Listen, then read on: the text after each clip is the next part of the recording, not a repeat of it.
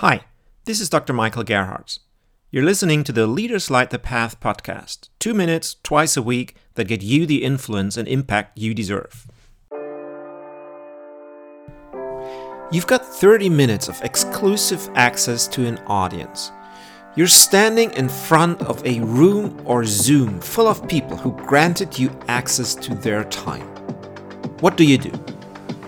Too often, things go wrong in one of two directions. The first direction is that people consider this occasion to be an obligation. It's part of their job, and so they have to somehow get through. But it's not. It's not an obligation. It's a privilege. It's the chance to make an impact, to inspire your audience, to open their eyes or make them curious. It's a chance to change people's minds. The second direction is that people consider this occasion to be an opportunity to take. They put the spotlight on themselves, tell us how great this is and how awesome that is. They want to take our applause or money or our approval. But it's not. It's not an opportunity to take. It's much rather an opportunity to give.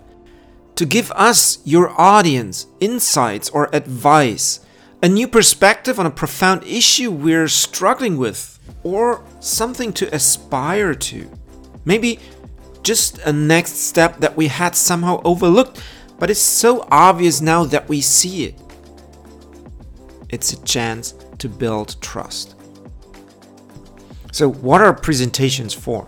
Presentations are for changing people's minds, making them see things that have a profound and positive impact on their lives.